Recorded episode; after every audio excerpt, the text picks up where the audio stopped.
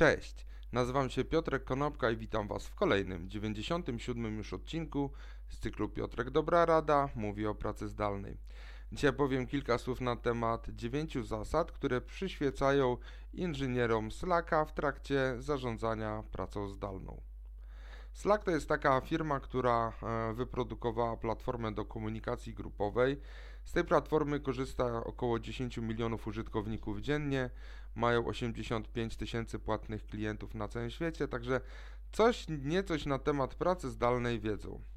I ich inżynierowie właśnie opublikowali 9 zasad, którymi należy się kierować przy pracy zdalnej i tymi zasadami właśnie dzisiaj chciałbym się z Wami podzielić.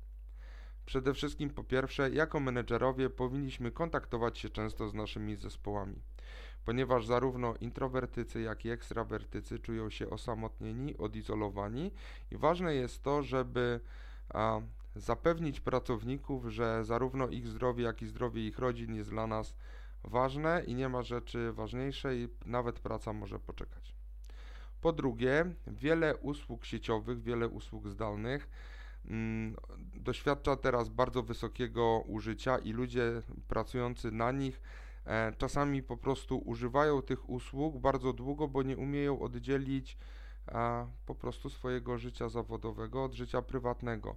Zachęcajcie każdego z pra swoich pracowników do tego, żeby postawił jasne granice pomiędzy życiem prywatnym a życiem zawodowym. Z jednej strony zapewni to tym pracownikom zdrowie psychiczne, z drugiej strony zapewni bardziej e, czy większą stabilność e, usługom zdalnym. Po trzecie, należy przeprowadzać krótsze i częstsze spotkania jeden na jeden, tak żeby ludzie czuli się a, zaopiekowani. Ustawcie po prostu na przykład codziennie, może codziennie albo 2-3 razy w tygodniu spotkania po 15 minut, zamiast grupować to w jeden e, duży blok spotkań, na przykład tylko raz w tygodniu. Po czwarte, rozpocznijcie z zespołem dyskusję na temat tego, co należy robić w sytuacji awaryjnej. Bo co się stanie, jeżeli na przykład bardzo duża grupa waszych pracowników naraz zachoruje i albo ich rodziny zachorują i będą musieli zająć się swoim zdrowiem i zdrowiem swoich najbliższych, to w jaki sposób zapewnicie ciągłość świadczenia usług?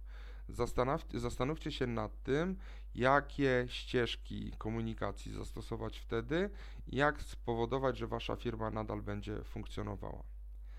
Po piąte, zdecydujcie, które projekty, które nie są kluczowe dla działalności i istnienia waszego biznesu, mogą być opóźnione bądź mogą być e, anulowane, jeżeli zespół będzie musiał się skupić, na czynnościach podstawowych. Zastanówcie się również, kogo można przesunąć z pracy takiej koncepcyjnej do bieżącej obsługi, bieżącej, e, bieżącego działania firmy. Po szóste, wypracujcie reguły i zastanówcie się wspólnie, jak, e, zwłaszcza teraz, gdy za chwilę dzieci wracają do szkoły, gdy rodzice być może będą musieli się tymi dziećmi więcej zajmować. Zainspirujcie swój zespół do tego, jakie strategie należy wdrożyć, a być może związane z ruchomym czasem pracy, tak żeby mogli dzielić się opieką nad dziećmi ze swoimi partnerami, ze swoimi partnerkami i zastanówcie się, jak wdrożyć te harmonogramy nie tylko u Was w firmie, ale także u nich w rodzinach. Jako punkt siódmy przyjmijcie to, że ta sytuacja, która do niedawna wydawała się sytuacją bardzo tymczasową, to ta sytuacja może pozostać z nami na długo. Jeżeli firma płaci, czy zamierza zapłacić za umeblowanie waszych biur domowych, skorzystajcie tego. Przygotujcie się, że w tych biurach domowych być może będziecie pracowali przez długie miesiące i należy mieć na uwadze to, żeby to biuro było ergonomiczne i wygodne. Jeżeli możecie, kupcie biurko, kupcie monitor, a kupcie oprzyrządowanie do łatwiejszej pracy zdalnej. Jeżeli korzystacie z systemu OKR-ów do oceny pracy, to przyjmijcie do wiadomości, że nie wszystkie te wskaźniki są tak samo ważne.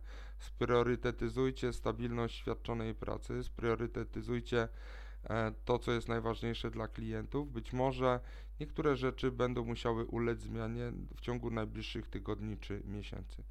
Jako dziewiąty, ostatni punkt jest to punkt związany z życiem e, społecznym.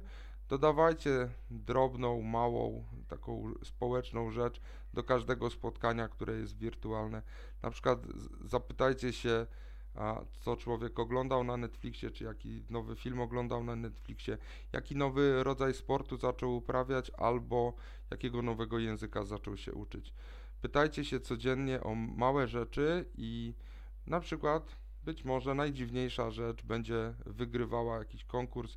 Nie będzie to oczywiście konkurs o uścisk dłoni prezesa, ale być może jakąś wirtualną naklejkę albo jeżeli firma chce takie rzeczy zrobić, być może o dostęp do Netflixa na następny miesiąc.